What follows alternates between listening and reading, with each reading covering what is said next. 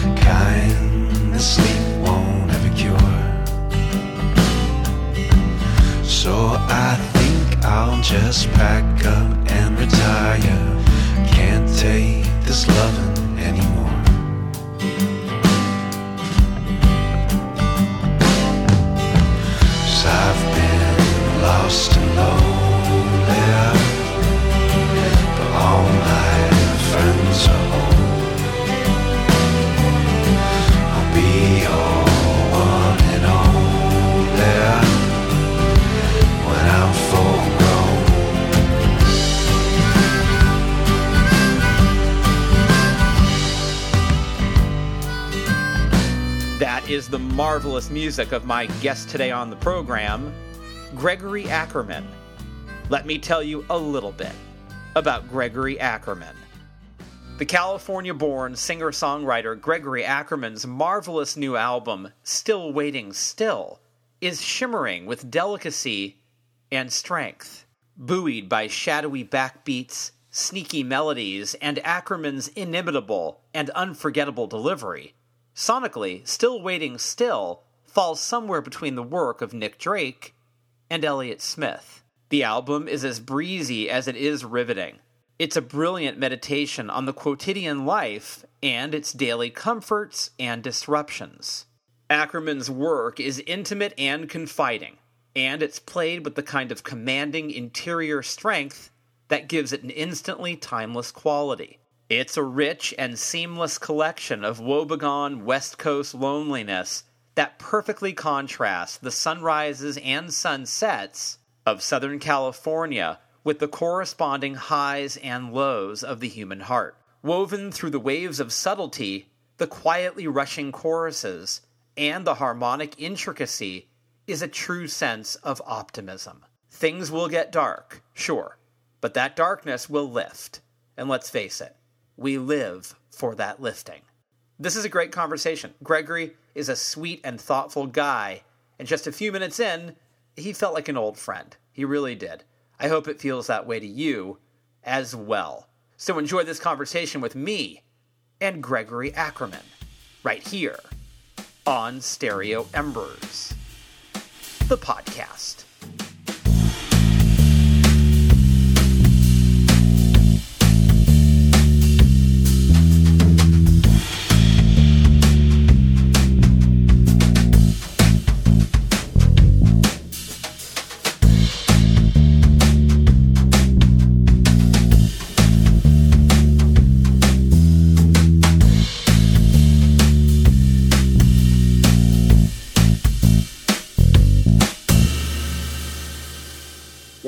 I just played a show last night, um, which was fun. Uh, it was I've been like going through like a personal music crisis again lately as like the world's opening up again, like getting used to playing music live again, um, and like will continually like second guess myself and my abilities.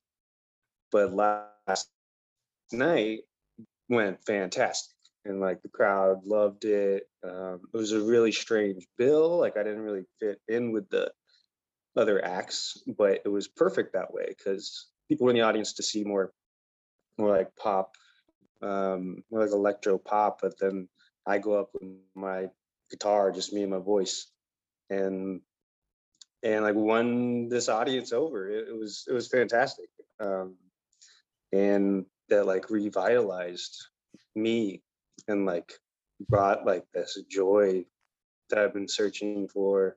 Why I originally started music was just because it made me so happy and made me so joyous um, to be able to create something so unique um, and to be able to express myself individually.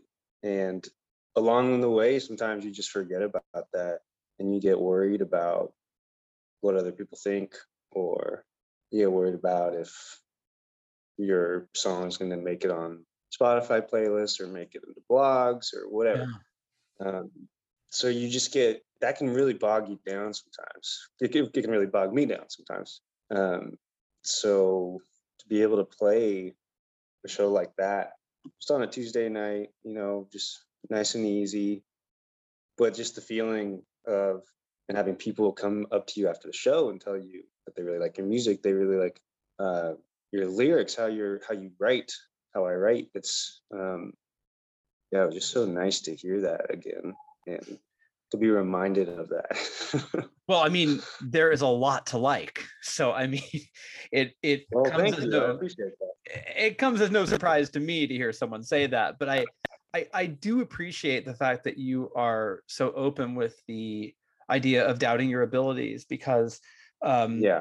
you know because sometimes especially when i was a kid like it never occurred to me that freddie mercury or robert plant would ever have self-doubt but i'm sure they did you know? Sure. um i think every artist does. Can you talk a little bit about what you mean about that and how is that an ongoing struggle for you?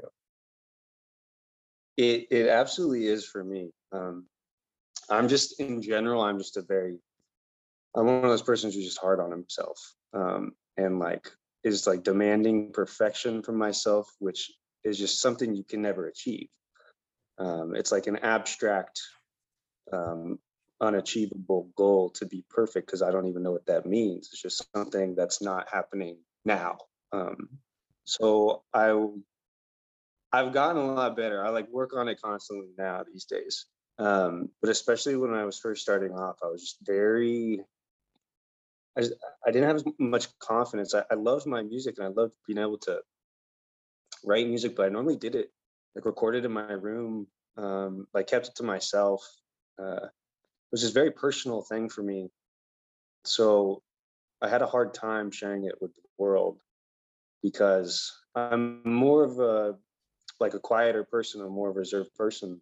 So my music does the job of really sharing like my true feelings, my true thoughts. Um, so it was scary at first um, sharing that with the world and being open and vulnerable. and I think that's so important in life in general these days is just to be as open as you can with people, um, and especially if you're an artist and especially if you're a creator.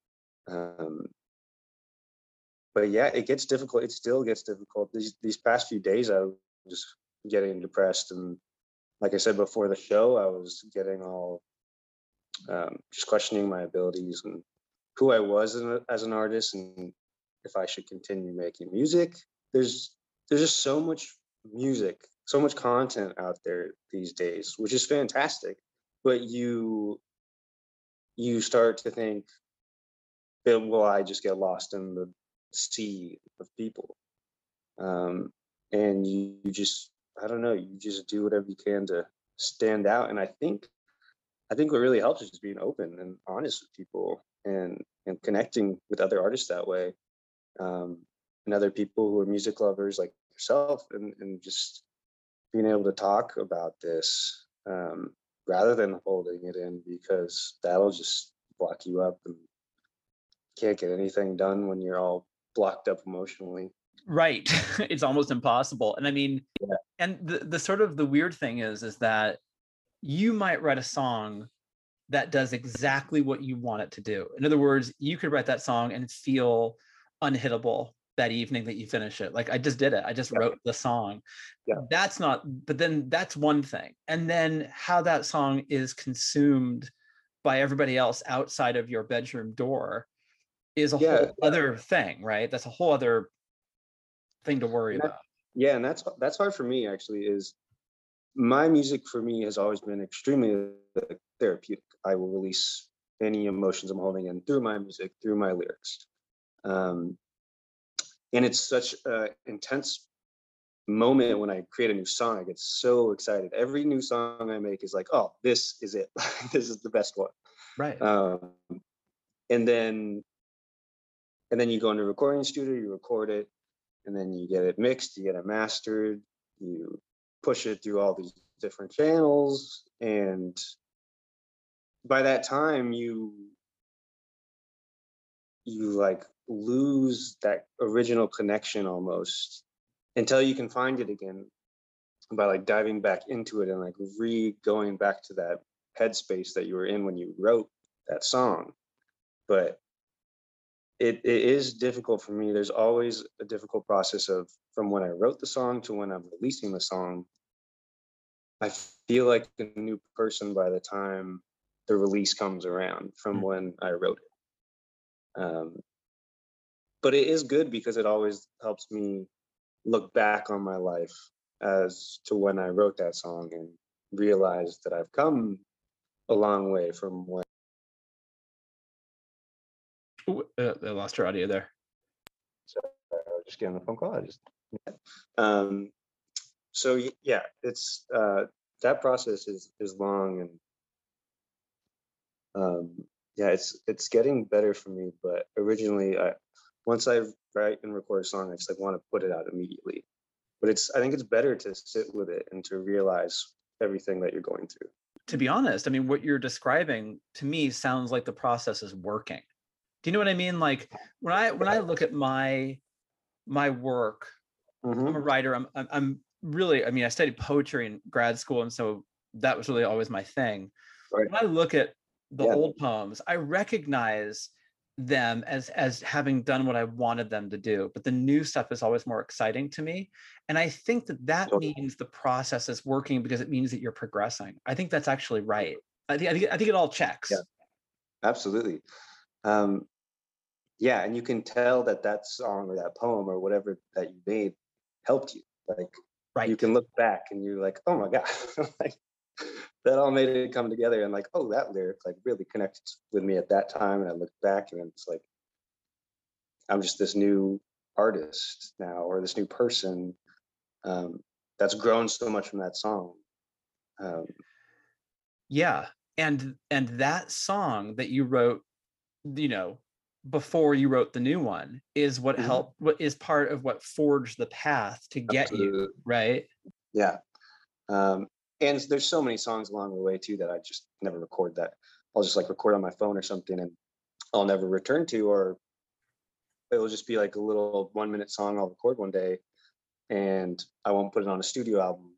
But it, the thing I did with that song just helped me on the path along to where like these new great songs come out of. Even if it's a bad song, you just like keep writing all the time, and then it always is pushing you forward no matter what. Yeah, and I think you're right. I think you're 100% right. And and frankly, you know, I I don't sell books the way J.K. Rowling. Well, I don't know if she's I don't know if she's cool anymore, given her recent comments, but she sold a lot of books when, when she was.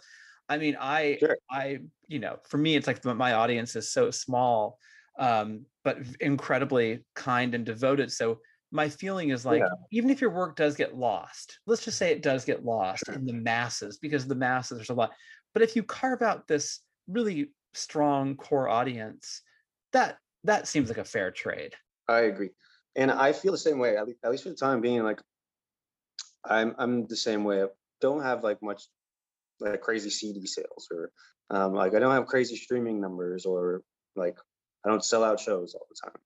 But it's those people that reach out to you who do connect with your music and who do come to your shows and who are impacted by your your creation that's like okay like this is just another way. Everyone has a way to connect with humanity and for me it's music.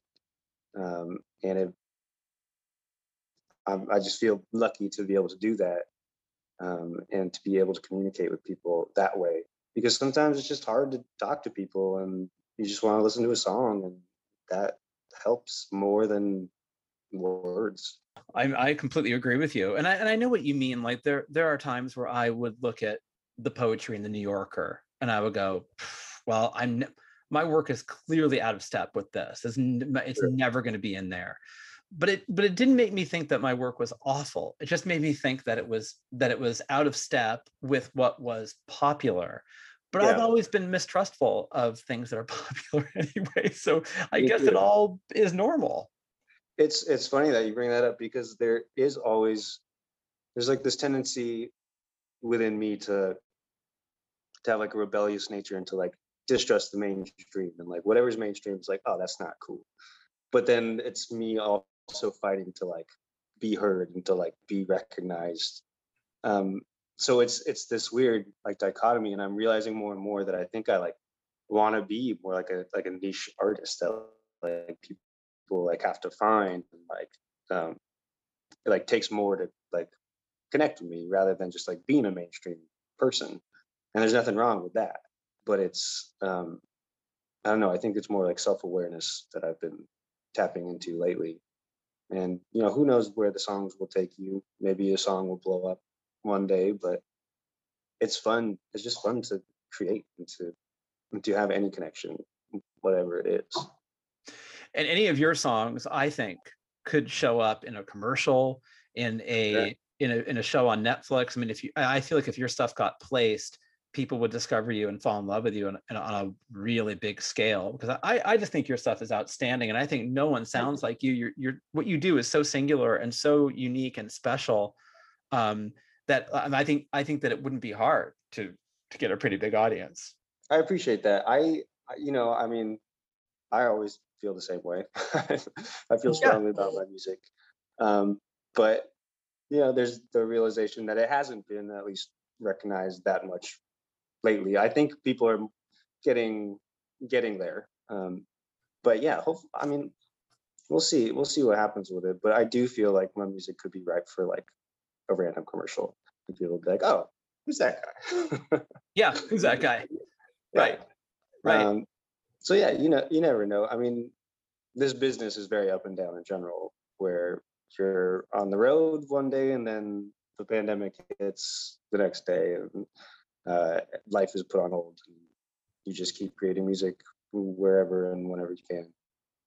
Yeah, and I think that you know it's interesting because when I grew up, I'm older than you, but when I grew up, it was sort of like you want to get your song on the radio, and now Sure, you know if you can get your song in an Apple commercial. I mean, like I don't think most Americans would have known who Feist was if it wasn't for that Apple commercial that she did, and good for her because people should know who she is because she's phenomenal. yeah. But you know Incredible. that was the gateway and so you think like that that's the new way of doing things there's there's certainly no shame in that but um, i like hearing that you that you think your music's good. I like you that you know, like, hey, I've done something good here. So your your self doubt really doesn't come from your proclivity as an artist. It's about, am I doing something that can be um, consumed by by a larger by a larger group of people? Yeah, which yeah, I don't I don't know how to explain it. It's I like start doubting myself when I I release a song that I think is good, but it doesn't necessarily get the attention that I think it should receive. Um, so then I'll start second guessing and be like, oh, okay, maybe I don't know what good music is. Maybe I don't like know what people like. Maybe I don't know what I like. Like you start guessing, you start second guessing all this stuff. Right. But the bottom line is when I created that song, I was like, oh yeah, this is it. Like people are gonna love this track. I can't wait to record this. Every time, every time I write a song, it's such an enjoyment. It's, it pumps me up so much. But then, yeah, it, it gets it, it gets into caring what people think, um, which is something I struggled with for a long time. I still will struggle with it, but I'm I'm getting better about being like. I, I was listening to the song today, uh, Ricky Nelson. Uh, can't please everyone. You got to please yourself. Like it really is true, especially when it comes to music. You just got to make yourself happy, you got to write what you want to write and what's true to you, and what's what's your truth. You got to I hear it all the time. You got to speak your truth. You got to sing your truth and um, express your own unique voice, and that's how people relate. Because you can't just start chasing like random, random ideas, random fairy tales that aren't yourself. You gotta you gotta write about what you know and, and how you feel.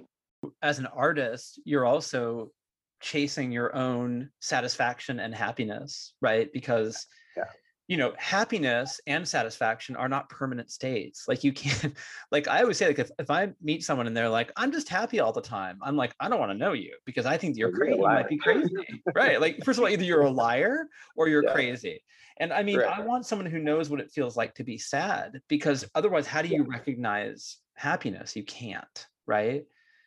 So yeah, I was you know. I was thinking about that today. Um, I just like had the thought that like life is incredibly sad, but at the same time, there's just so much beauty in it, and I think that the beauty comes from the recognition of how difficult life can get and can be, and that makes you appreciate everything, every good thing that comes along your path, because you're like, oh, this isn't shitty today. Like this is a good thing right and I have to appreciate this like fleeting moment because life is full of hardships and it will continue to be. Like it's you don't you don't get happy one day and then it's like oh I'm happy the rest of my life. It's like oh I'm feeling Right. good this evening and then like maybe tomorrow I'll wake up and like get in a car accident. I don't know. You never know what's gonna happen. Um, so yeah, I I think the understanding and the understanding that life is difficult and going through difficult times makes it so much better when you have something good or when you're writing something good or experiencing feeling good in the time. Yeah, and as an artist, you have this tacit agreement with the universe that you never get to cross the finish line or spike the football or stop the clock because as soon as you write a song that blows your mind, I guarantee you're going to try to write another one 10 minutes later, oh yeah right? like uh, okay that one was pretty good but what else could i right right Yeah. let's see how far i can take this i mean that's sort of like so you're so you're chasing something that you know you're never going to catch and so that's that's the agreement as an artist right i mean Yeah. i've done it you've done it the beatles did it right i mean it's like mark twain did it uh, you know picasso Yeah. did it they all do it and um and it's kind of like i remember when i was in college i heard Velouria by the pixies and I Uh-huh. thought, I remember I said to my friend, I was like, if I wrote this song, I would just go, well, I'm done. No one can, this doesn't get any better than this. That's it. But, Yeah. but they kept going, right? Like it didn't stop. And so, Right. you know, so, so knowing that, how does that make you feel? Does that, is that exciting to you? Is that daunting? Is that something you're willing to accept? Hmm. You know, I I think it's I think it's all those things. Like at at every moment of the day, it's just constantly I don't know, you there's definitely acceptance and like the hardships of life. Um, I don't know, but it's always there's always like an undercurrent of it being daunting and that like this song could be the last song you write or something like that. Like, oh, I wrote this one. Like if I haven't written a song for a while, if it's been like a couple weeks and I haven't written a song, I'm like, well, crap. Did I just write the last song I'll ever write? I know what you mean. I know. Like, like, am I done? Like, is my creative my creative juices have just stopped flowing or something like that? Um, and that actually like does does happen to me kind of frequently. That I'll just be like, oh God, like I don't know, I don't know, and then once I accept that feeling of insecurity, it's normally fear. It's just, just like, oh, I'm afraid I will lose my talent or something. Once I accept, okay, I'm afraid right now. I'm afraid I'm going to lose this ability. Then it's just kind of like you're starting over again.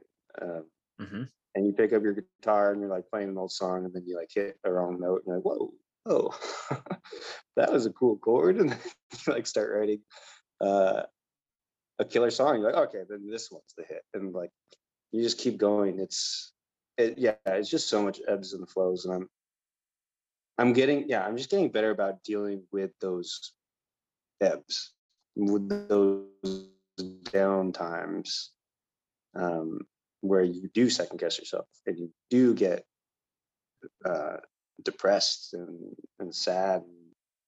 You can't book a show for a month or something. No one's responding to you. And then you start writing this a good song, and then it it's all starts coming together. Someone reaches out, and they're like, "Hey, we want to book you for a show. Hey, we want to interview you." It's like it's such a crazy ball game, I know. But it's fun. It's that's the part of the fun. Yeah, um, that's kind of what makes it exciting. I, I don't know, but it's. I mean, you know, it's sad too. It, it's sometimes you feel desperate, and sometimes you feel on top of the world. So Yeah, I mean, it would have been easier to have been lawyers. Like I think, I think, Yeah. you know, I mean, think about that a lot. yeah, I mean, I do too. Um, I mean, not not that that's easy, but it would have been this No, would be no. part of it, the sort of the creative existential crisis. But I think I figured it out because I've told I was in this restaurant waiting for my food, and I started writing, and I wrote one of the best things I've ever written yeah, it, while I was waiting for food. And then I was afraid to write again because I was like, I just raised the bar, right? I, I'm afraid I'm oh. not going to be able to go. I think you almost know it's going to be harder work and you've raised the standard. And I think sometimes, like, I'll bet every song that you've written has been a progression, right? Like, it's you just get Totally. more refined. So I think you're right. I do. I do think fear is a part of it, and I think you also realize you can't you can't just do what you used to do because now there's a new standard there's a new way of looking at something right? So you can't you, you can't be gregory ackerman of a year ago or even of a week ago because now you know what you're capable of you can't go back. So that's where it gets oh. it gets intense. Yeah. Which yeah, that's so funny. You're you're every song I write, and I'm sure every poem you write, is you're, I'm constantly raising the bar for myself. yes. I'm yes constantly trying to push this this whole music thing further and further, trying to write a better and better song. And it's difficult because once you write that song, you're like, okay, that one's that's it. And then you're like, okay, but I gotta write a better one. Like I, I gotta keep writing music. Like I gotta keep having people listen to my stuff.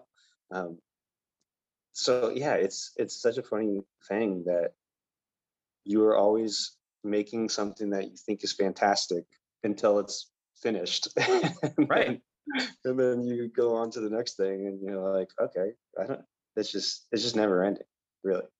no but again Well, i the think I. I think it's working because I, I think that actually that everything you're saying I've experienced and I think it means that everything is normal because Hmm. what that does when you feel you're getting better and better it just means you can't do the shit that you used to do right? Yeah. that allowed you to get through a song whether it's like uh, a reflex that you had where you knew you could do something kind of easily. Oh I can I could do that there. I could write a lyric right that. I could write a melody like that. Now you can't do that anymore. Now there's there's like a whole new way of doing it and that's why that's where it gets intense i think. Totally.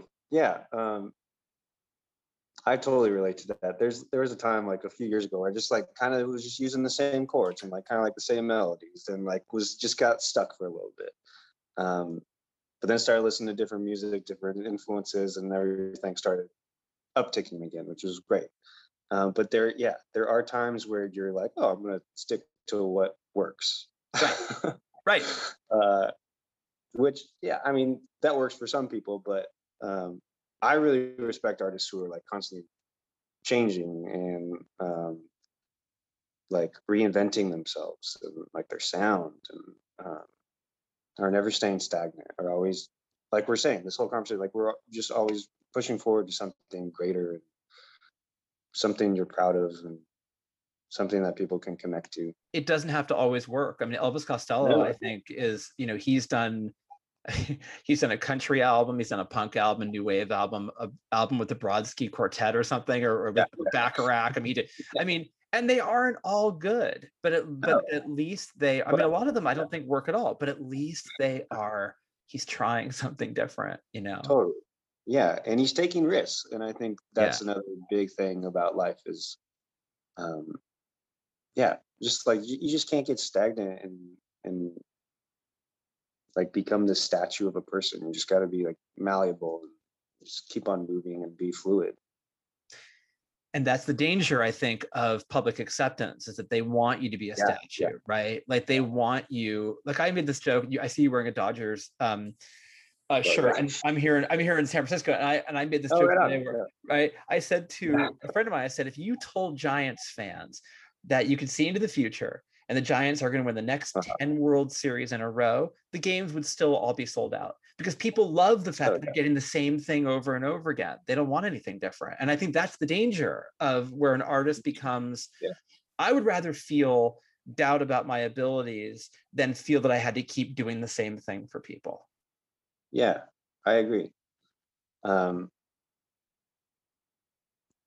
yeah, a thought just escaped me when I was listening to that. Um, dang. Yeah, I I I feel like there's this like part of culture in general, like our, our general society, that um, once you make something that is popular, like you then get branded as that. Like that becomes your brand and that it's just part of like our consumer culture it's just that people eat something up that they know is like reliable and safe that they can return to and like always get that same result. Um but i don't know i don't know if that's good. I don't i don't know i don't think it's good. It's I don't apple it's it's just good. applebee's. It's just applebee's. Yeah. It's, Yeah, it's it's just- the it's same just- thing. yeah it just turns into music as like a strip mall culture. And i that's not what i want out of our society and our music um and music in in general and in the world out of the world's music. Like i, I just think it should always be influencing each other um, we're always striving towards something better i hope. Look what happened to dylan when he plugged in. I mean he just plugged a guitar in and people freaked out. Yeah. Yeah. You know? Yeah. Uh yeah. Uh so i don't know. I i think all artists out there should always take risks and see and see what's happening on the other side. Um yeah. i think you should always be uncomfortable as an artist Okay. too. Totally. Um yeah and that's something that held me back in music for a while. I would like be scared to perform on stage because i was never comfortable with like what people would could possibly think of me. Um and there was there was that there was just that fear of being judged good or bad it's just the fear of like being in the spotlight and like being talked about. But i was like oh but that is literally like that's what i need to do like i i have to be okay with that because in order for me to get recognized i have to put my music out there i have to Right. talk to people i have to be open and um yeah it's it can be a really hard thing to do um it, it can be so difficult and some days are better than others but yeah it's it's always stepping out of your comfort zone for sure right um, and and also being able to i remember this this happened to me in college where the the radio station I worked for in high school, we had we had a high school radio station, and we were where our antenna was positioned. We actually had Arbitron ratings. We were we were small, but we competed with big stations here in the Bay Area. Yeah, yeah. And um, so I got a lot of attention as a 15, 16, 17 year old DJ. And when I went to college, I had this massive confidence where I would get in front of the microphone and I would just do these bits, and it was just right. And I felt so confident. And I brought this girl in that I had a crush on. I Yeah. said, "Come to my radio Mhm. show." That was like my move, man. Right? Like, come, to- come to my radio show because I thought that was where I was most confident. That was where I was Yeah. like, "You couldn't mess with me." And I did a bit, and I flipped off the microphone, and I turned to her, and she goes, "That wasn't funny at all." Right? It took me like five years to get over that. Like that. That just Yeah. that threw me off. And then I remember Yeah. thinking to myself, like, "Are you that fragile?" And the answer was yes, I am. And I- Yeah, yeah. that was Yeah, that was a totally. really hard lesson for me. It took me a long time. So in terms of when you hear stuff like that, or if you've heard stuff like that, Yeah. um, you have to you have to be able to sort of shoulder that along with the positive stuff, and that's really hard to do. Totally. And that's just something you have to accept because not everyone's going to like you or your music. Um, Right. Like, yeah. And uh, you're going to get bad reviews. I, I, I think like the last EP I released, um, it was like, oh, like, I got a review like this is kind of stale, like not as good as the last album or something like that. And that like, ugh, like got me, you know. Yeah, um but and i think you know that kind of like i think that's like sent me spiraling for a little bit of just being like oh god like they're right you know like i maybe i should stop uh but then you write something and you get a good review and you're like oh none of that matters anymore and right. there's it's always it's always taking the good with the bad and understanding you just have to understand that people aren't going to like your stuff all the time If that is really painful to hear, it's okay because if it's equally joyous to hear when someone does love it, and I think that it's sort of like one is not valid without the other. Totally, absolutely. Just like we were talking about how with life, like it, when things are terrible, you appreciate the beauty so much more. Which is just like reviews. When you get a bad review and then you get a great review, you're like, ah, like yes, like they understand, um, and it helps you connect with people who review music and people who like your music because you're like, oh, you get like you, like you get what I'm trying to do, and it it makes you appreciate like I appreciate you, and it makes me appreciate people like you who understand my music or who like my music, and it it makes me I don't know it makes me realize that there are like-minded people out there who can get my music even when others don't. You. Good on Mr. Moon. Above you. I'll be shining soon. In the moonlight.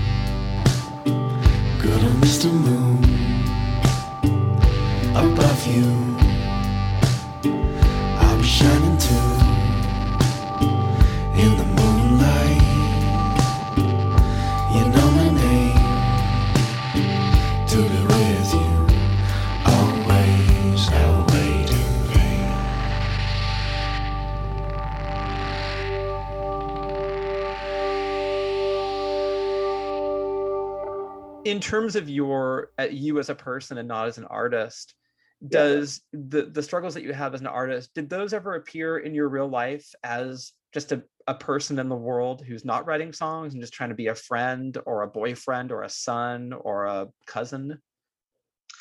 Um, absolutely. I I feel like my like self as an artist and myself as a person, like the past few years were pretty intertwined um, with being dominated by by fear. I, I like really gave into like fear, anxiety, depression for a while, um, and it was really hard for me to connect with people in general um, and to like make new friends. And like I lost some old friends because I was so focused on my music and so like almost like strangling my creativity to like make this work until and I like I just got so afraid of um like the world basically and, and other people and uh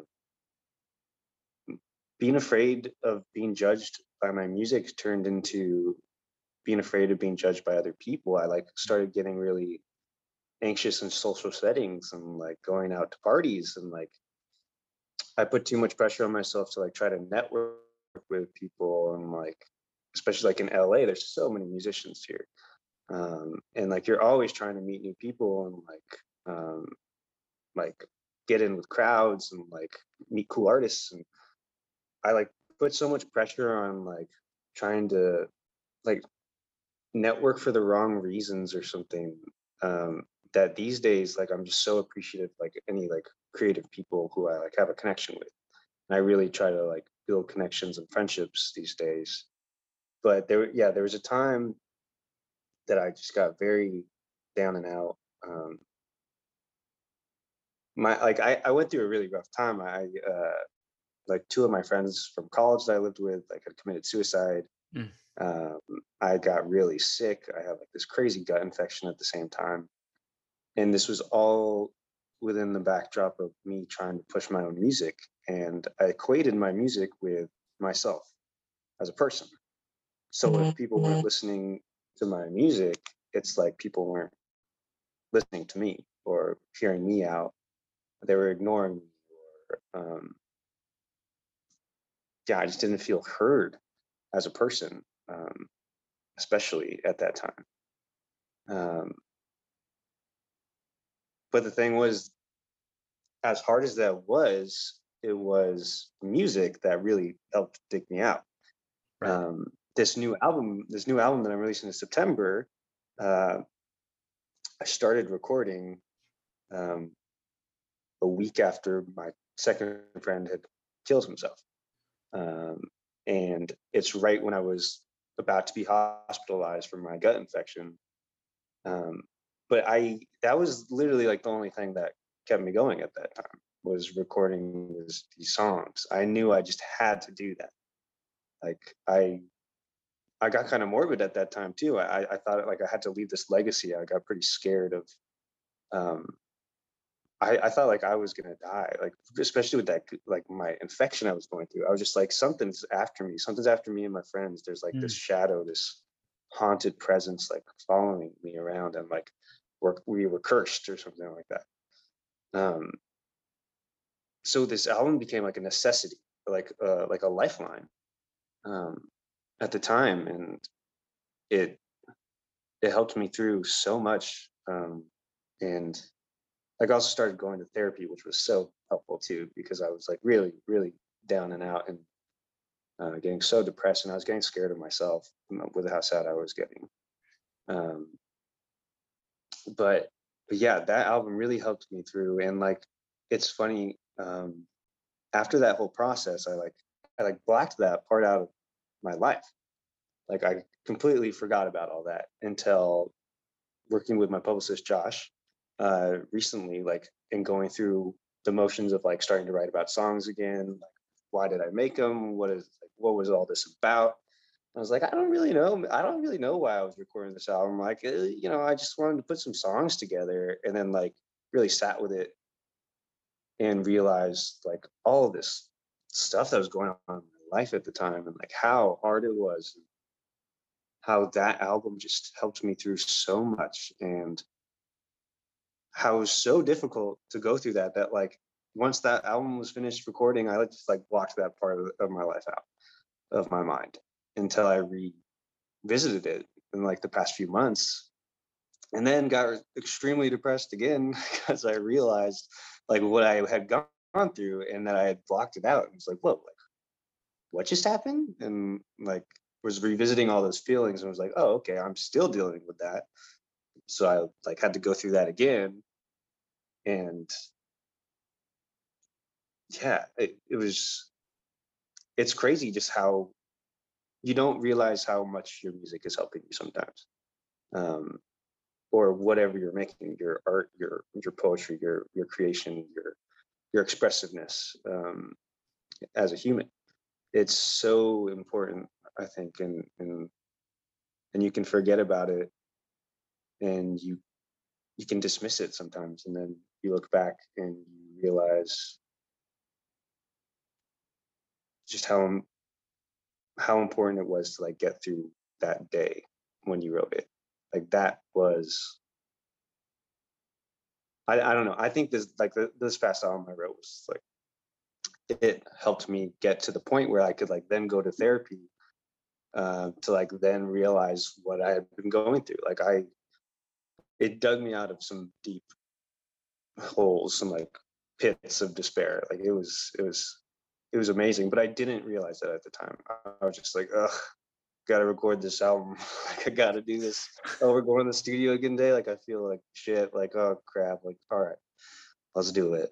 And then looking back, it's like that album saved me it was the, it was this kind of lifeline that you didn't even realize was a lifeline until later. And that mm-hmm. that makes it charged with such importance and it's so profound. I mean it's it's you know it's not just an album. It's like you know it's much deeper than that. It's it yeah. represents a kind of way to get back into the world.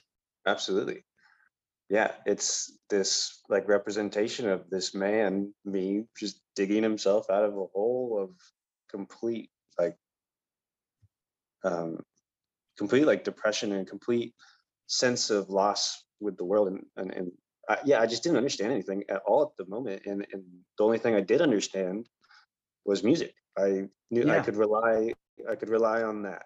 That was the only thing i could rely on at the time. Nothing else made sense. Um so yeah, that, that uh, uh, it, music's like my best friend in that in that sense. It's just like will always be there for me, and that's what I do need to remember when I'm like, oh, I won't write a good song again. It's like, well, you can just pick up a guitar and like strum some chords, and that'll make you feel better. Like, right. it doesn't it doesn't need to be like the next big hit.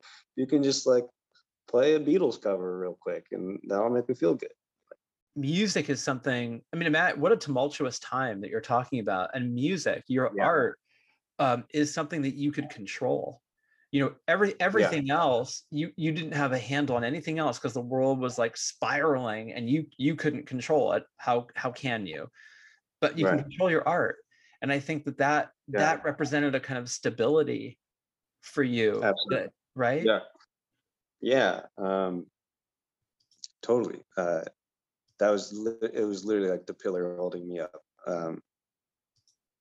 Yeah i was yeah my, my brain was just constantly spiraling and like if i could string some words together over a melody that was life to me. That represented existence more than anything else could because my friends had just died and their exist i didn't I, I didn't know what it meant like to be living to be on this earth I, I didn't realize like humans could just take their own lives. Like that never occurred to me as a, as a person until that started happening.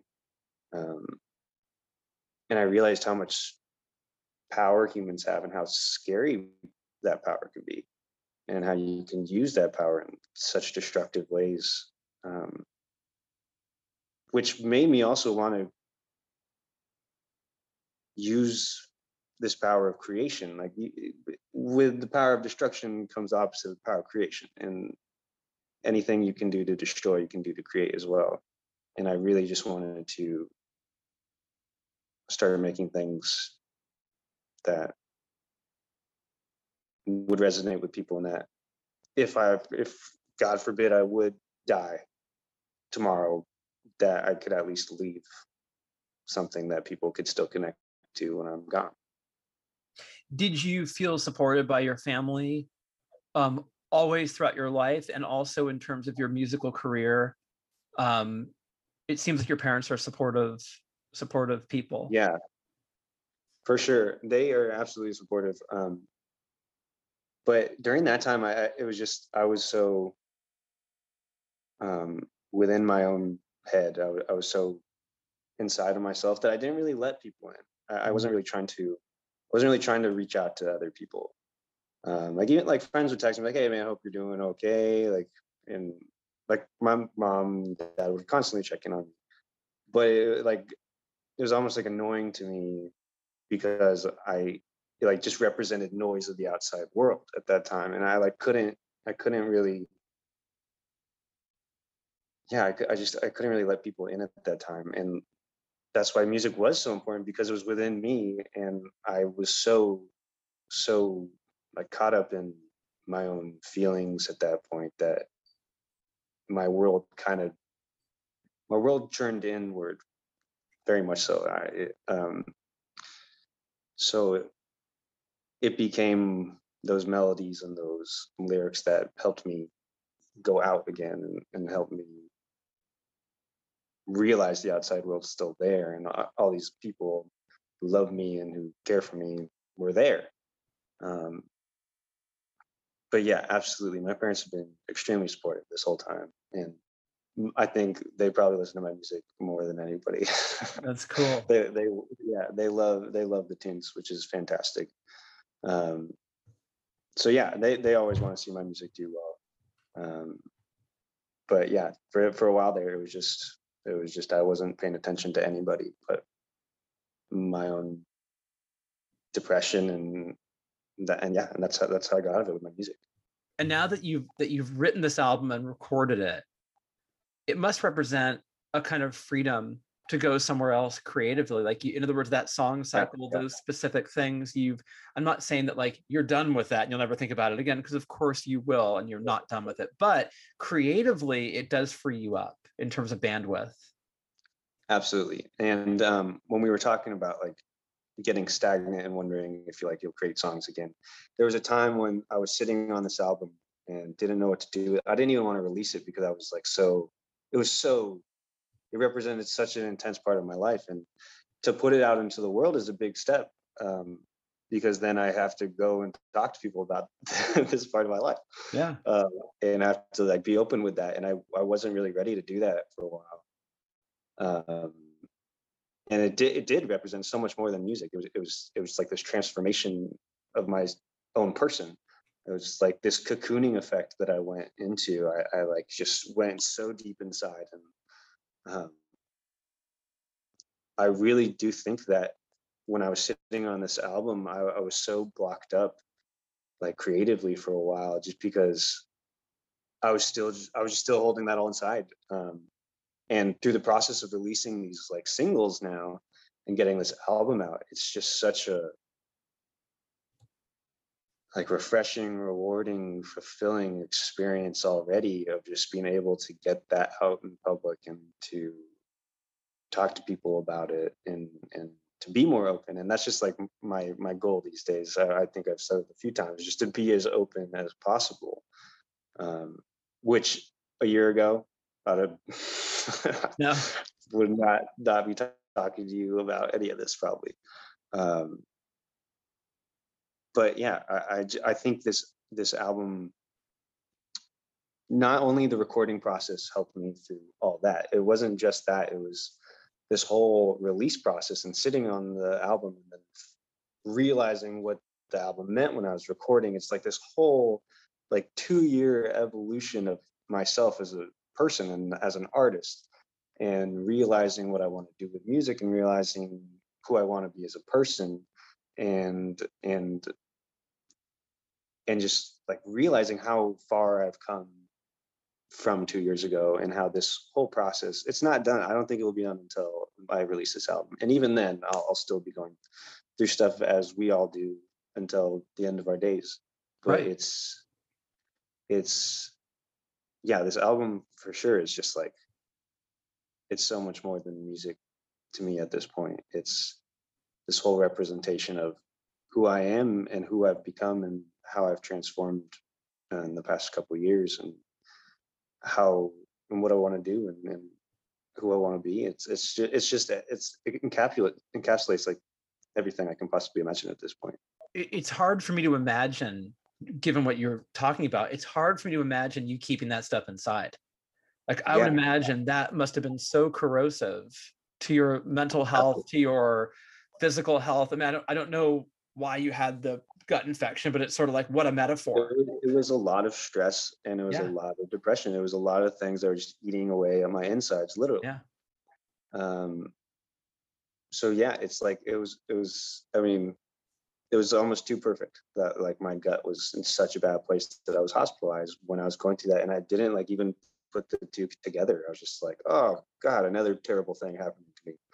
Not like not like oh yeah like you're extremely depressed extremely yeah. anxious and your stomach's in knots all the time like of course this is going to happen but I, I it was just it was too real it was too in the moment for me to be able to take a step back at that point yeah like you like the cause and effect now with perspective is very easy to see but at the time yeah. when you're when you're in it it just feels like the universe is fucking with me and i can't Absolutely. make it up yeah yeah, I just and I was just it just makes you feel like a victim. I was just like constantly like, oh, poor me, like, oh, this is awful. What's all this is happening to me?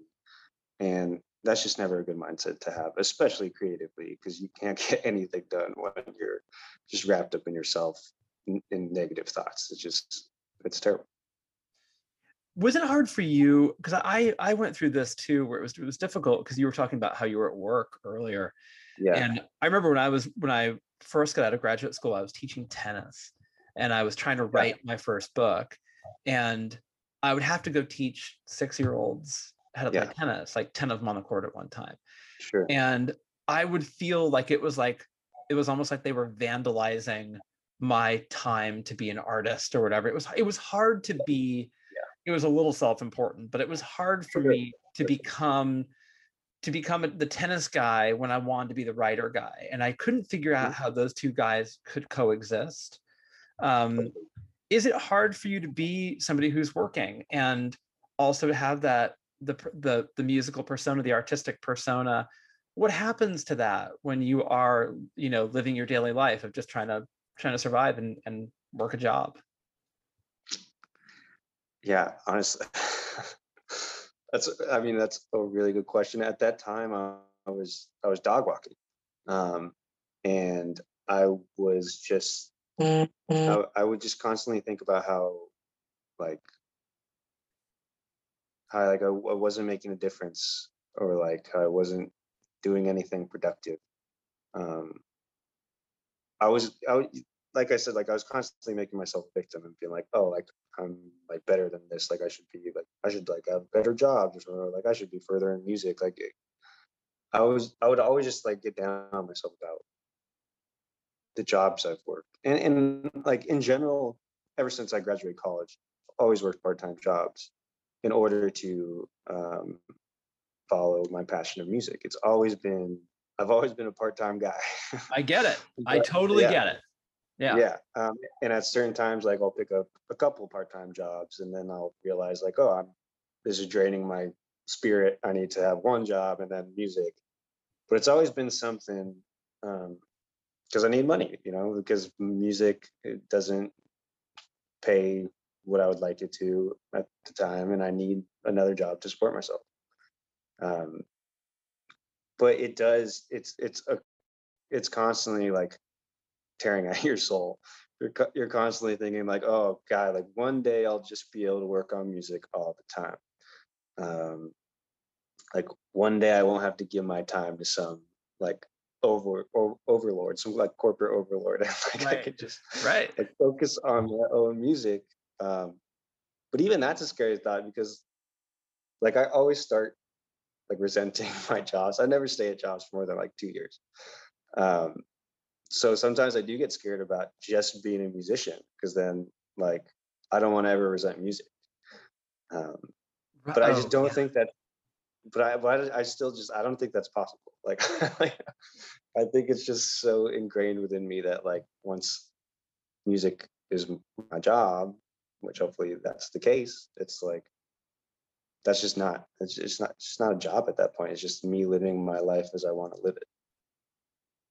Were you raised in Los Angeles? I was, yeah, born and raised um, in South Pasadena. South uh, Pasadena. okay. Los- And Yeah. and college for you was where? Uh, Santa Clara, Santa Clara University up in the Bay Area. Okay. So I Yeah. I went to St. Mary's and I teach at St. Mary's actually. Oh yeah, okay. So we're we're supposed to be rivals, but you and I are getting along great. Yeah, I think basketball rivals. I think Yeah. I think that's correct. Yeah. yeah. Yeah. So and and and what did you study? Just out of curiosity. Yeah, I studied art history actually, um, and I'm currently still in school. Uh, I'm I'm working towards my master's actually for art history and theory and criticism, and my job that I work at is at a museum. Um, so I've got this like whole other path I'm like setting up for me too in the art world, because I'm so fascinated by art and um, and mostly I got back into art and like started um, getting into this master program because I'm so interested in why artists create what they create. Yeah. It's like so important to me. Um, in me grappling with all what I've been through in the past few years and like having this crisis of like creating if should I create? Why should I create? Like what am I creating for? It really helped me to then start looking back in history.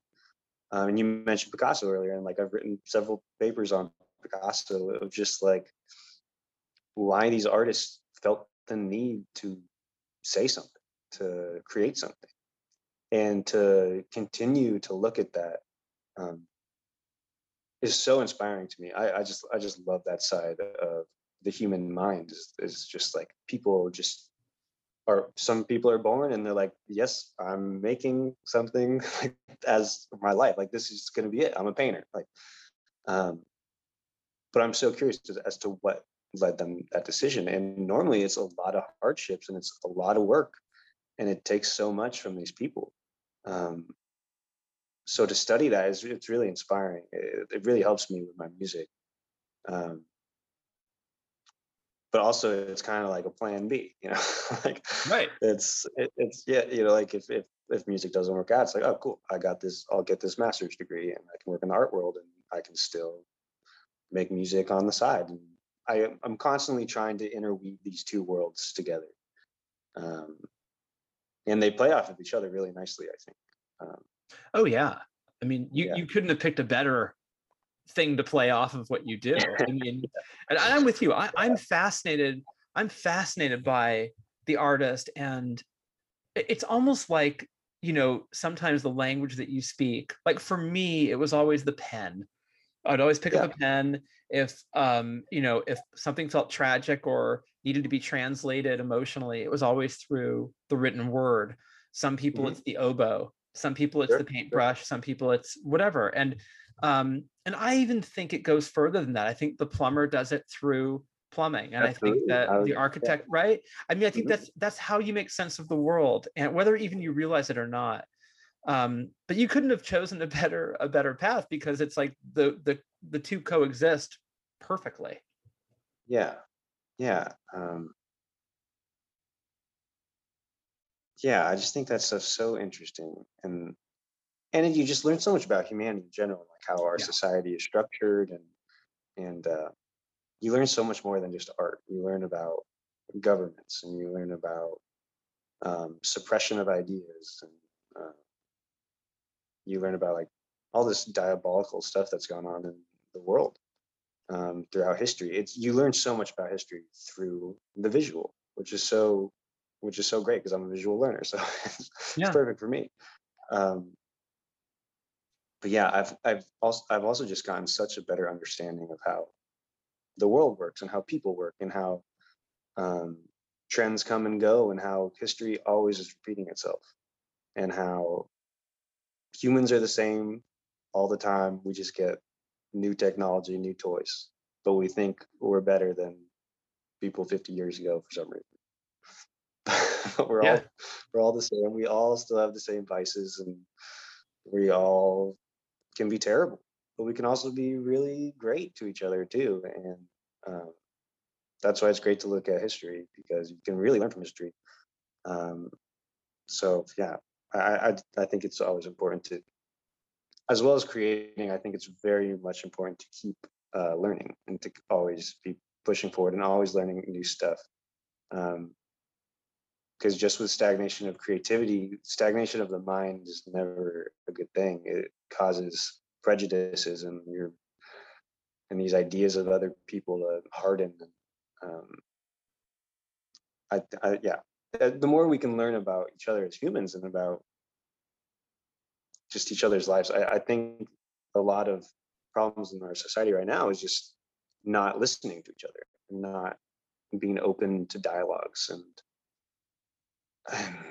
I don't know. I think it really helps to have an academic mind in that sense of always being curious um, and always searching for some kind of understanding. Yeah, and I think also when I think of art history, I also include music, television, theater, Sure. because if Uh-huh. you you know if you just watch a sitcom from 1978, Yeah. you, you won't you'll learn a lot about what was going on socially. Um, you oh, know, yeah, like there's always messages.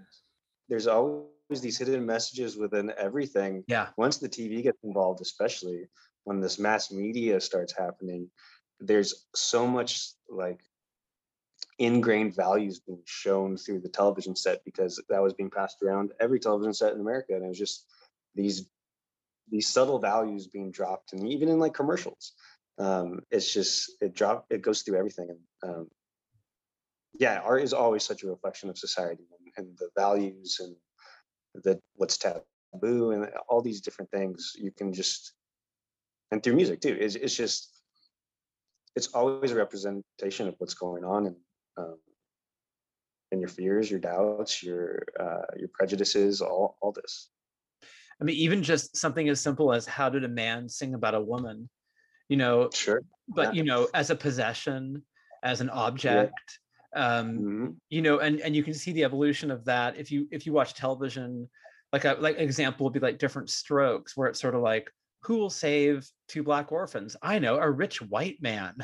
It's like oh that must have been 1980 i mean you Sure, can yeah. tell you can just sort of tell what's happening socially. It's a really interesting glimpse um and that kind of art i mean you know is preserved through um it's like a time capsule where you get a chance to see- you know sort of see i mean whether you're talking about picasso um and the, my other thing with picasso is he was such an asshole to women that it's sort of like well, how do you appreciate the art He was. He was. he was horrible how do you appreciate the Yeah. art and not be thinking in your brain this guy was a dick to women you know and, and you and then it becomes that's a whole other conversation of like separating the artist from the art True. Yeah. i mean do you do that That's how do you do thing. that I I have no idea. that's, a, that's a hard thing these days. i know i know uh, like as, especially i don't know especially with like how much people are getting into like the music industry is a really good example of how terrible people can be in the music industry um and like grooming and um and like going after younger like predatory men going after younger women and i don't it's hard for me to uh, separate the art from the artist. Like if if i find something out about an artist it's hard for me to not think they're an asshole. Um i know. it's I, don't- I don't know it's it's it's difficult for me. It's i don't yeah it's it's a hard it's a hard thing.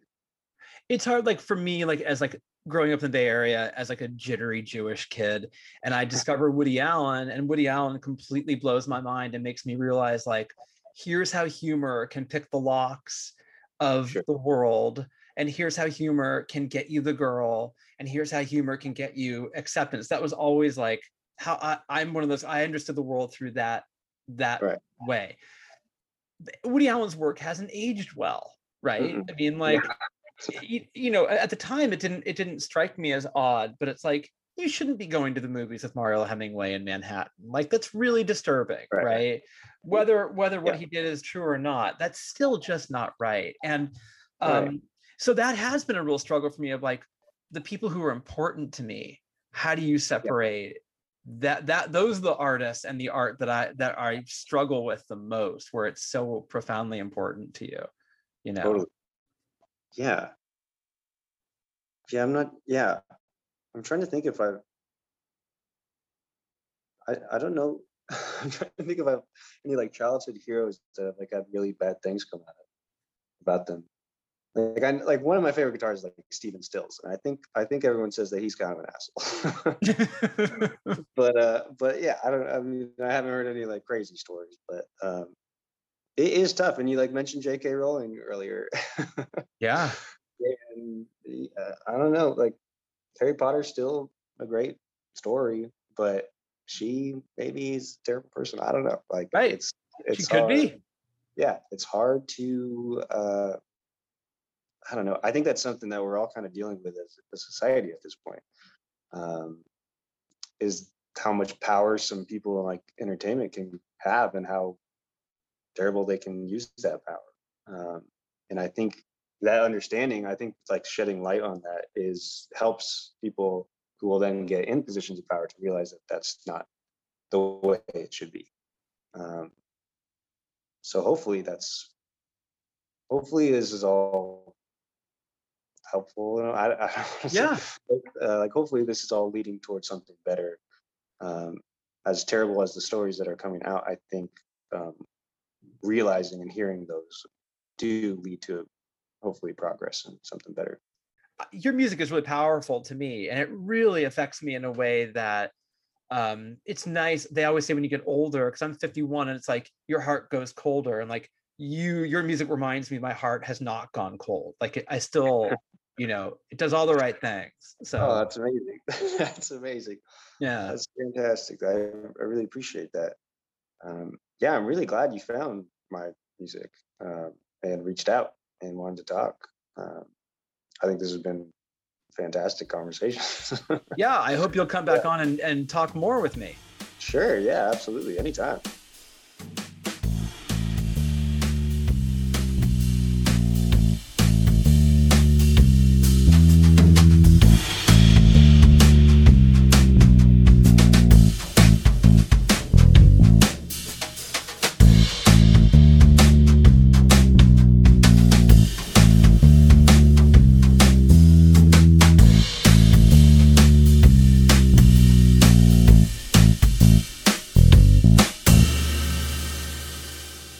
Guy, Gregory Ackerman.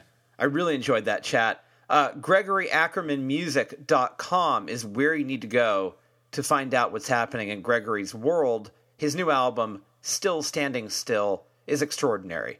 Get it, you'll love it. It'll bring you incredible joy and comfort. AlexGreenOnline.com is where you need to go to find out what's happening with me. You can also follow me on Twitter at Embers Editor or follow me on Instagram at Embers Podcast or just email me editor at stereoembersmagazine.com. Follow Bombshell Radio at bombshellradio.com. Check us out. Find out what makes our radio station tick. Stereo Embers, the podcast, is available on all podcast platforms. Go to the one that you use, subscribe. You know the whole rate and review combo. We would appreciate both. And tell all your friends. We'd appreciate that as well. I think that's all the businessy stuff I have. Let's close the show with a longer listen to Full Grown from Gregory Ackerman's new album, Still Standing Still. Enjoy it, and thank you as always for listening to Stereo Embers the podcast, only right here on Bombshell Radio. Could you be satisfied living your life on the road? Cause I'm not one for quick replies. Never really did what I was told.